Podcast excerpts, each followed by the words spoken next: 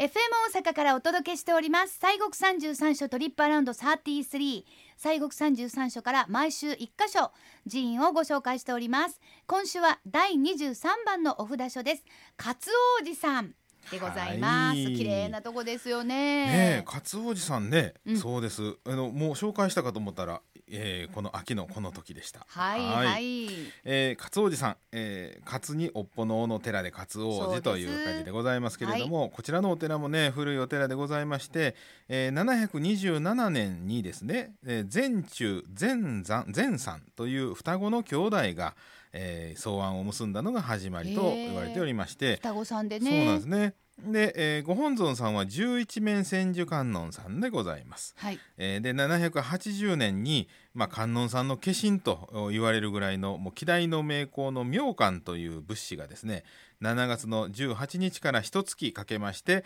白檀の香木に、えー上お身の丈八尺の、えー、十一面観音さんを、まあ、刻まれたそんな、まあ、仏さんということで毎月の18日にはご開帳をされているということでございます。はい毎は月い十八日にご会そう長観音さんの日ですね18日。あそうか。はいで会長されるということでございます。まあね森さんおっしゃったみたいに727年、えー、780年、うん勝王寺さん非常に歴史が古いということですよそうでね。ございますね。あの創建当初はですね、実は勝王寺という名前ではなかったんですね。はい。あの弥勒寺という名前のお寺でございました。弥勒寺さん。はい、そうなんです。で、第六代目の座主行順上人という方がおられまして、まあこの方はほんまにあのまあ行者の方でね。はい。あのまあ、見印のある要するにご祈祷のこう効き目えーがすごい人っていう方でございます。へまあ、そんなあのお方でございましたので時のお清和天皇がまあ病気になられました時に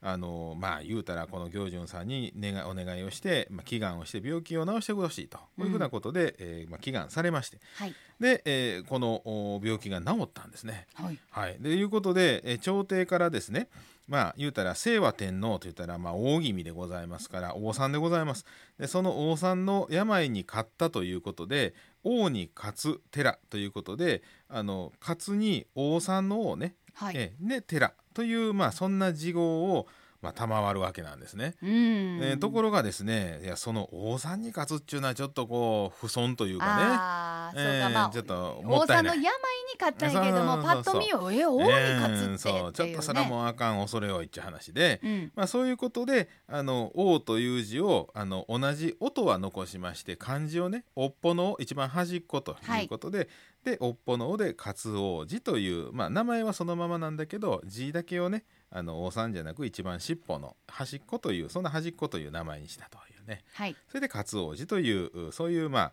ああのえ名がついていくということでございます。はいはい。であのまあ、この清和天皇の直学っていうのはねありましてそれが国道171号線の勝王寺口南側にある大鳥居に掲げられておりまして、えーこの大鳥居は日本最古の長石とも言われる、まあ、起点のね、えーうんところでございます。へええ。ーそうねで。あのはいいないちですよね。いないですいないち、いないち。 ねうんうん。で、えー源氏、えー足利豊臣などのお時代の、まあ、その時のまあ言うたら権力者ですな、はいその人たちが、まあ、戦の勝利を願って、まあ、足しげくう通って一生懸命ご祈願をされていたというようなうんまあ、お寺でございますので、はい。まあ、そういうことでは、まあ、この、まあ、試験とかねえー選挙とかねスポーツとか病気とかあらゆるジャンルの勝ち運のご利益ということでああうんあの勝てるようにというようなね、ああ、そうか、だから病に勝ちたい、はい克服したいっていう。そういうことこでれす。もミノーのなにわのロイヤルファミリーもこの活そ動うでによごくざいます。行かれているっていうね、そこうれなもんです有名な有名な ね。なんかだからなんかこう、はなんかこう、あのはいなんかこうなんでしょう名前書く意思みたいなのとかにはいバーン書いてあるんですよね。はいあのちょっと目の大きいあそうのです。旦那さん清アと。ンドヘレンバーン書いてある。 ねやっぱりとこう ねやっぱり思いました。そうでございますねはいそうでございます。はいね私も行ってほんまに綺麗なとこやな思ったんですけど、はい。境内の至る所に小さいあのだるまさんのおみくじ、うんうんほんでそのだるまさんがじゃーっとこう並んでたりしさようでございまますすね。ね。はい。はいはいあれね、だるまみくじというだるまの容器に入りましたおみくじがございましてね、はい境内のあっちゃこっちゃにこの同じだるまさんが置いてあるんですね。うんえーそもそもこの勝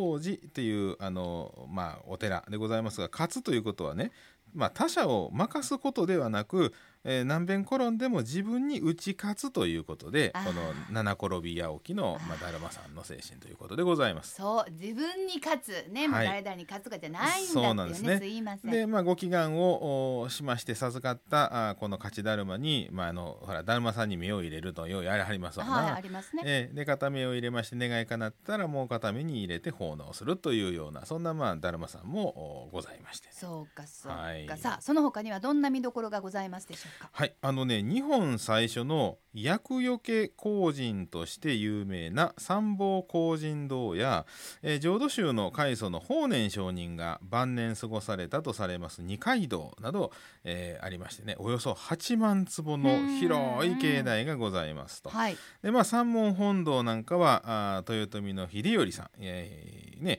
えー秀吉さんの三男坊でございますが、まはあ、い再建されたりというようなことでね、あのこちらはこの法然さんの晩年を過ごされた場所の二階堂というお堂もあったりするんですけど、まあ、清水も実は、えー阿弥陀堂というのはねあの法然上人のゆかりの場所ということで。うんあのまあ、西国とは別に法然上人25令嬢というのがありましてね、はい法然さんのあの、まあ、自責誕生された岡山の誕生寺とかあー流されたあのお寺とかですねいろいろあるんですが、まあ、それの中に、えー他の宗派浄土宗以外ではこの、えーここの勝王寺さんと清水とあと東寺さんとかねはいあと確か四天王寺さんとかな、うんあもう入ったかな、えー、四天王寺入ったのかな、まあ、なんせそんなあのご縁のところがありましてねその25令嬢の中にも、まあ、清水も勝王寺さんも入ってましてねああじゃあもう、はい逆に言うともう法然上人さんもあちらこちらでそうそうそうご縁を結そうなんぶです修行をしそうなんですだからまあまあなんせほら古い観音さんのお寺でしょうはい、そうするといろんなね方がやっぱりご関係してるんですよね、へえー歴史の中でねああそうですか、えーまあ実際にそうなんねですそうよいうことがあったということでございますが、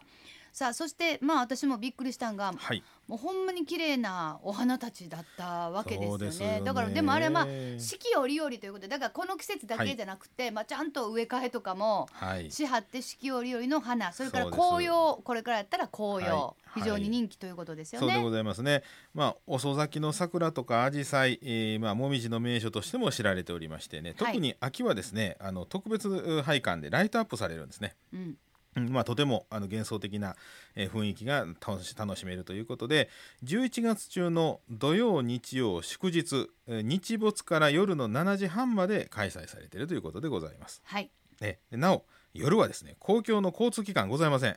はい、あーバスとかではちょっと行けませんと、ですからまあお車で、えーお願いをいたしますということでございますけれどもまああの車大駐車場がこうなんかまあねじょーっとありましたね。ありますんでねちょっとこう上がっていったところにね、ありますので。。そうなんですすということでございます。、はいいやでもほんまにあのーほんでやっぱりちょっと景色も大阪の景色が見れたあーそうりでとすねかもしますし、そうそうでやっぱりねあの入ったらいきなり池があってねありましたねね。え、まあ、あのほんまにガラン整備するの大変ですわな。いやと思いました、ええこれはなんかもうすごいすいません私こんなこと言ってでもいえいえこれめちゃくちゃ、はい、まあお金がかかるというかそうで手すがかかるというかそうですいでやー整備してはって綺麗にしてはるところなんやなそうまあなんですどよこもそうなんですけど非常にまあそれがあの可視化されているいや本当 にねあ本当のに桜とかねはいもみじって本当に手かかるんですよ。だからね、うん私らにしたら木やから受け取ったらええやんって思うけど、違うんでですしねょ、。そううんなんですよ。あの生き物ですからね、はい枯れるんですよ。そうですよね。下手するとね。うんですからやっぱりその周りの植生とかそういうのは全部こう管理していかなあかんのでね、うんほったらかしでええんやったらそのままでなるんですけどそんなことしたらもう崖崩れ起こしたりとかう、んあの木がね崩れてったりしますんで山が崩れるんでねやっぱりねそういうふうなとこ手かけるとねまあ大変そうですね。はい手かけるってことはもううんそれこそ猫の手ならねお金もかかりませほんんけまれですども、わ人間の手はやっぱりもそうですうよ手がかかりますそうですっていう山の木切ろう思ったらもうね大変です切って出すだけで凄まじいですからねそうですねヘリコプターいるる時ありますからね はあそれは大変ですねねそうそうじゃなくても車はねそういりますし大変ね、ですよそのはい自家用車いうわけにそもいうきでますせんけどはい、まあでもそういうふうないろんな、まあ、人の手がかかったり、はい、手間をやってもらってああいうまあ綺麗なねそうですえー維ね、持してるんでそこにはい私たちはお参りができるって、もうありがたいとしか言いようがあないりがとうございますそうなんですささあ今日はご紹介したのは、その中でも勝おじさんだったわけですが勝おじさんの拝観時間は朝8時から夕方5時まで平日は夕方5時まで土曜日は夕方5時半までです日曜日は夕方6時までで参拝の受付は閉門の15分前までとなりますがもうせっかくですからもうちょっと早う入ってね ええゆっくりねしてそうくねださい、入山料は大人高校生以上が400円小中学生300円未就学児100円2歳以下は無料となっておりますアクセスは北大阪急行千里中央駅から阪急バス29系統で33分勝王寺というバス停で降りてすぐですいやもうええやんすぐやから、と思うんですけどバスの本数がそんなに多うございませんので、事前に調べてからお出かけくださいお車の場合は名神高速の茨城インターチェンジからおよそ20分という感じですはい第1第2駐車場がございます1時間までが500円以降30分ごとで200円ということでございます、はいまあやっぱお車で行くのが一そう番、ですねまあ行きやすいんかなうんうんとは思いますが、さあそれでは森さん今週もご神言をお願いいたします、はい、えー、勝おじさんのご本尊さん十一面千手観音さんでございます。もう覚えはった。おなじみのあれですうねはい、んオンバザラタラマキリクです。よろしくお願いします。オンバザラタラマキリク、オンバザラタラマキリク、オンバザラタラマキリク。はいありがあとうございました、りがとうございました。さあ今週は西国三十三所第二十三番のお札書です王長山勝王寺さんご紹介いたしました